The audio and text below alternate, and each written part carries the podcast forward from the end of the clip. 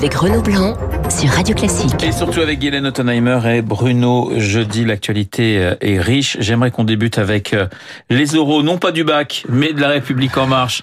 Aujourd'hui, donc, à Paris, euh, une heure et demie. Au départ, c'était 45 minutes. C'est passé à, une heure et demie pour que les trois candidats encore en lice puissent parler de, de, de leur projet. C'est quoi cette, pour vous cette méthode? C'est la bonne méthode ou, ou, ou c'est une finalement encore une fois la marque d'un parti qui va aller vite, trop vite peut-être?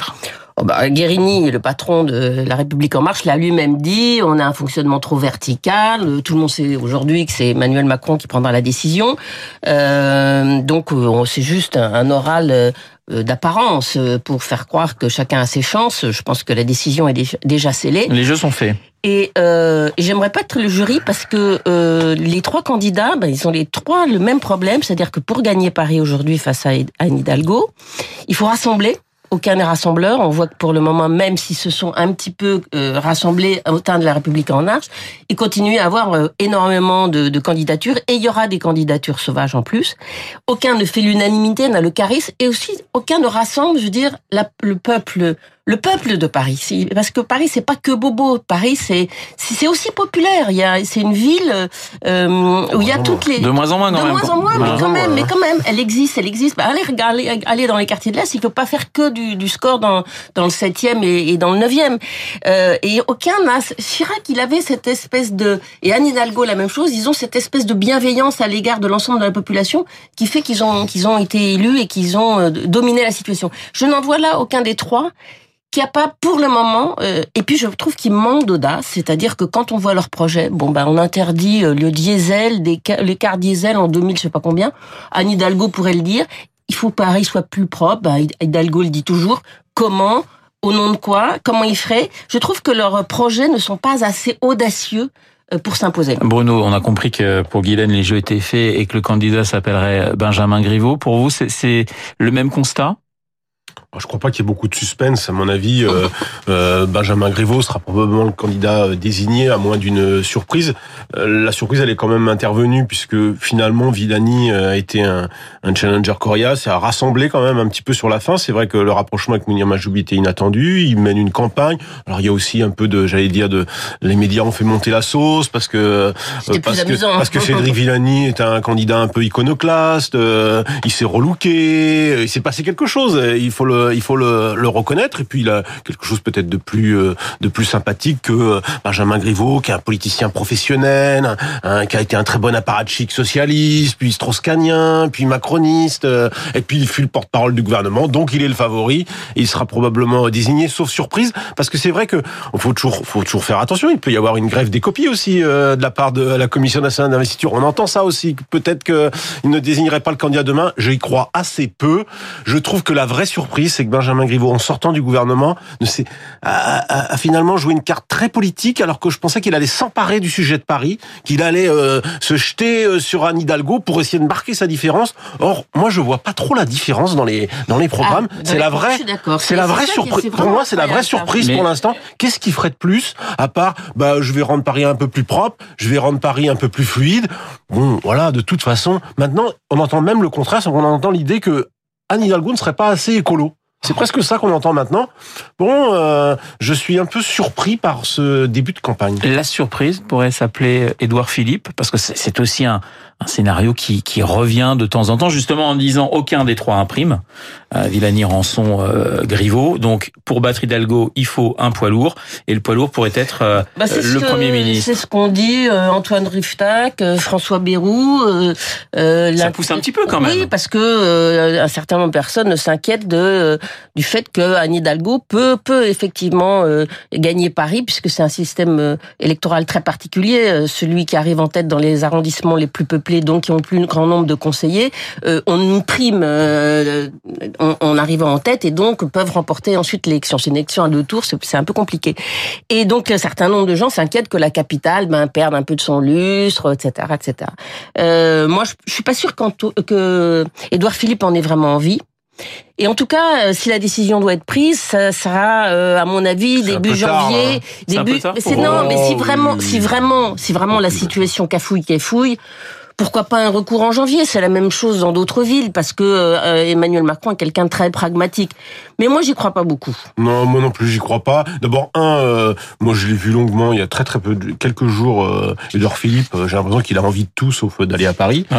deuxièmement, c'est vrai que c'est Emmanuel Macron qui décidera à l'arrivée et que si en septembre-octobre les sondages sont, parce que c'est vrai qu'aujourd'hui on ne fait pas très attention, mais la République en marche qui devrait quand même être largement en tête. Des scores énormes aux dernières élections quand même. Bah oui, plus de 40% Hein. Les candidats, quels qu'ils soient, ne creusent pas vraiment l'écart, alors que faut-il le rappeler, même si euh, comparaison ne vaut pas raison, euh, au présidentiel c'est 88% au, deuxième tour, aux européennes ils sont largement devant, donc normalement sur le papier il n'y a pas photo. Or on voit bien que les candidats sont à la peine. Alors du coup Edouard Philippe apparaît comme ça, comme une espèce de d'imam caché. J'y crois pas Même trop. Même pour lui ce serait difficile. J'y crois pas Même trop. pour lui ce serait difficile et risqué. Honnêtement j'y crois pas trop. Et puis bon bah de toute façon euh, depuis le début du quinquennat on sait qu'Emmanuel Macron il a un problème de bande touche. Hein changer de Premier ministre euh, quand on voit qu'il a mis 8 jours pour euh, trouver un ministre de l'Intérieur, 10 pour trouver un ministre de l'écologie.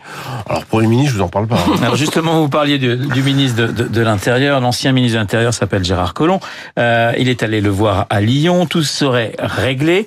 Euh, là encore, mainmise de l'Élysée sur les municipales. On parlait de Paris. C'est aussi le cas à Lyon. Et qu'est-ce qui peut se décider? Est-ce que si, si effectivement le président de la République a dit à, à Gérard Collomb, écoute, ça serait bien maintenant, vu l'âge du capitaine, de passer la main, est-ce que Gérard Collomb peut faire de la résistance? Bah, Gérard Collomb, euh, oui, il fait de la résistance, puis Gérard Collomb, il se présentera. Hein, il, dit, il veut aller à la métropole. Euh, euh, on voit bien que ça se passe mal, que Emmanuel Macron essaie de lui tordre le bras. Les relations entre les deux hommes sont devenues sont devenues compliquées. Mais c'est vrai que ça l'affiche mal. C'est quand même la seule grande ville que dirige la République en marche. Et qu'est-ce qu'on regardera le soir des municipales? Est-ce qu'ils ont gagné à Paris? Et est-ce qu'ils n'ont est-ce qu'ils ont sauvé Lyon? Alors si à Lyon ça se termine en, en duel fratricide, j'en souhaite bon courage. Il faut faire attention. Hein euh, Colomb peut être à Macron ce que Tibéri fut à Jacques Chirac, c'est-à-dire euh, un nid d'emmerde euh, inépuisable. Guylaine. Moi, surtout, ce que je vois dans cette histoire, c'est que Emmanuel Macron a repris une confiance incroyable en lui-même parce que finalement il a sauvé les élections européennes en s'impliquant énormément, il a sauvé la crise des gilets jaunes en s'impliquant énormément et maintenant il a décidé de s'impliquer en tout partout, euh, sans complexe. Bah, le retour de Jupiter, quoi. Euh, et, et, et, par exemple, même, il a, il a pas, il a pas repris de directeur de la communication, enfin de conseiller en communication à l'Élysée, considère que bah, ça finalement, réussit sans, ça, hein, ça y réussit mieux sans, d'ailleurs, que les conneries qu'il a faites, c'est quand il avait des conseillers. Donc il fait tout, tout, tout, tout le temps. Ça marche quand on a la baraka. Le jour où on n'a plus la baraka, eh ben, euh, il y a plus de fusibles, il y a plus de relais, euh, il y a plus de stoppeurs. Euh, et donc, euh, je trouve que là, il a une confiance en lui, il prend beaucoup de décisions seul. Alors pour le moment, il a renouveau la baraka.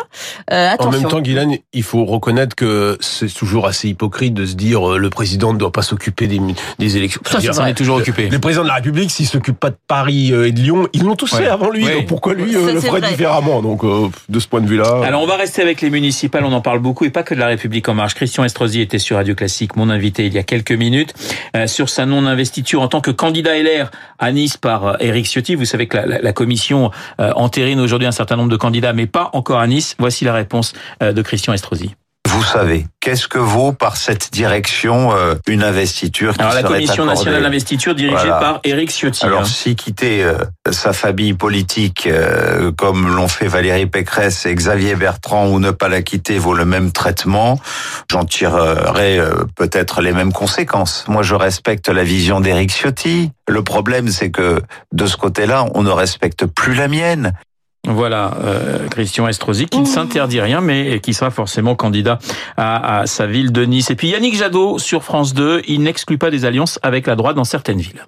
J'en ai marre que l'écologie ait à se situer par rapport au paysage politique du XXe siècle. C'est au paysage politique du XXe siècle qui n'a pas lutté contre le dérèglement climatique, gauche ou droite, qui n'a pas lutté contre les pesticides, qui n'a pas lutté contre la pollution de l'air, qui pourrit la vie de nos enfants. pour l'économie de marché? eux, c'est à eux de se positionner par rapport à l'écologie. Mais l'économie marché, tout le monde est pour l'économie marché. Vous voulez que les paysans bio vendent dans les sauve-causes Vous voulez l'économie Maduro? Nous sommes pour une économie régulée. Voilà, Yannick Jadot qui finalement euh, répondait à, à, ce que lui disait Yann Brossard. Rappelle-toi que tu es de gauche. C'est vrai qu'Yannick Jadot ouvre une porte et c'est un, un changement important du côté euh, euh, d'Europe Écologie Les Verts. Énorme, énorme. C'est la première fois qu'il y a un leader écologique qui n'est pas dogmatique. Et ce qu'il a dit en fait qu'il pouvait y avoir des alliances avec des divers droites. Hein. Oui. C'est quand même pas la révolution. Et là, toute la gauche, tollée absolue. et on voit que vraiment là, la gauche, elle est restée dans ses frontières anciennes et qu'elle n'a pas évolué, alors que Jadot a très bien euh, euh, compris qu'il fallait que l'écologie euh, s'extrait euh, des alliances uniquement avec la gauche, dans laquelle elle est enfermée depuis maintenant une, une trentaine d'années. Bruno, c'est la bonne stratégie pour pour Jadot s'il veut encore à des grandir. municipales en tout cas. moi, je trouve ça intéressant. En tous les cas, Jadot est en train de sortir l'écologie française de son sectarisme, et ça, c'est plutôt une une bonne nouvelle parce que ça faisait des années là qu'elle s'enfonçait et qu'elle était en train de se marginalisé. C'est quand même ce qui s'est passé avec Cécile Duflot. On a fini par une espèce d'écologie euh, euh, crypto-gauchiste là. Et donc non, c'est intéressant ce que fait ce que fait Jadot. Alors après, évidemment, tout le monde va lui tomber dessus, hein, c'est évident. Mais je crois que lui, il est assez, euh, il est assez solide pour tenir la ligne là-dessus. Et, assez et assez crédible. Et assez, crédible. Et puis, puis je trouve que c'est c'est une des seules nouveautés dans le paysage politique des derniers des derniers mois. Après, on verra si ses petits camarades lui font la peau ou pas, parce que chez les écologistes en général, euh, ils sont, ils manient bien le poignard. Voilà, la durée de vie est assez, est assez, l'espérance de vie est assez courte du côté euh, des, des écolos. On va parler euh, du bac et de ce qui s'est passé. Jean-Michel Blanquer était sur Europe ce matin et il nous parle du dialogue social dans l'éducation. Ma porte est en permanence ouverte. Il y a une espèce de, de légende urbaine que l'on essaye de, de, répandre, qui est que la porte serait fermée. Je vais recevoir les syndicats en réunion bilatérale dès la fin de cette semaine pour l'ensemble de nos sujets. Je pourrais vous citer toute une série de sujets qui avancent par le dialogue social au ministère. Après, vous avez des gens qui sont dans la radicalité. J'ai un ministère d'un million d'employés, donc tout le monde ne peut pas être tout le temps d'accord avec tout. Simplement, il y a des modalités pour euh, dire ces désaccords et essayer mmh. d'avancer euh, sur la base du dialogue, et ces modalités doivent être respectées.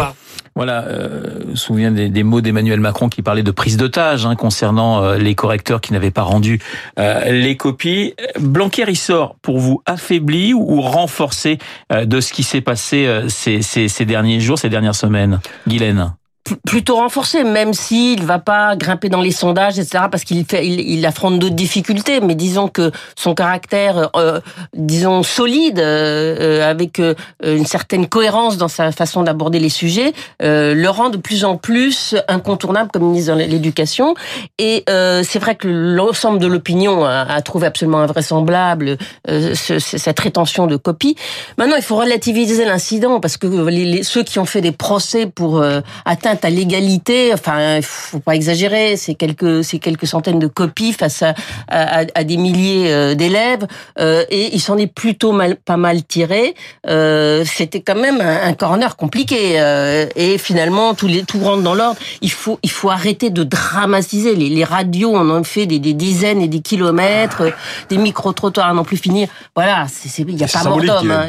C'est oui, symbolique le bac. C'est aussi un, oui, un moment enfin, important. On, on essaye en en même temps de dégonfler un peu cette histoire du bac, parce oui, que le bac mais... en France, ça ne donne plus accès à rien. Maintenant, ce qui est important, c'est mais... les formations et qu'on arrête de sacraliser oui, ce mais bac. quand même, euh... je pense que non, mais je pense que les pauvres Jean-Michel Jean Blanquer s'affirme comme euh, comme un ministre euh, qu'on présentait jusqu'à présent uniquement euh, expert, ministre technique, qui connaissait formidablement bien l'éducation nationale. Il se révèle un ministre aussi politique qui tient tête aux, aux syndicalistes les plus radicalisés et qui quelque part aussi envoie un message sur euh, c'est la fin de la co-gestion euh, l'éducation euh, nationale et ça fait un moment là, oui, oui. Ça, ça, fait un moment mais là il le réaffirme euh, symboliquement sur cette affaire euh, sur cette affaire du bac il reste un atout pour, euh, pour moi, Emmanuel pense, Macron. Moi, je pense ah, qu'il reste un formidable atout pour Emmanuel, euh, pour Emmanuel Macron. Maintenant, pour lui, l'urgence, c'est quand même de, de tenir, euh, de tenir euh, promesse sur la question du pouvoir d'achat. Il l'a, il l'a dit et redit depuis qu'il est arrivé euh, rue de Grenelle et il, il, va devoir maintenant passer aux actes parce que c'est vrai ça que va être compliqué. Il avance, ça, hein il avance à marche forcée sur les réformes oui. et de l'autre côté, il fait des promesses sur le pouvoir d'achat. S'il veut vraiment réussir son affaire, il va devoir être concret maintenant maintenant sur ce terrain-là pour, j'allais dire, aussi entendre tous ces enseignants qui n'ont pas suivi le, le mouvement, qui sont engagés dans leur dans leur mission et qui considèrent à juste titre qu'ils sont pas assez rémunérés. Voilà un Capétien 1300 euros net par mois, 1004 pour commencer, 2000 à peu près pour finir. Là, il dit que sa porte est ouverte, mais le gros problème de de l'éducation nationale, c'est qu'il n'y a pas de, de, direction de ressources humaines au, niveau pour gérer les carrières, euh, pour permettre des passages de, de la classe au backup, euh, pour remettre un certain nombre euh, de professeurs dans les classes. Il n'y a pas de véritable gestion. Mais ça, c'est pas la faute de Blanquer. Ça fait des années que dans les ministères et dans un grand ministère comme ça, il n'y a pas une réelle direction des ressources humaines comme il y en aurait dans une grande entreprise de cette taille.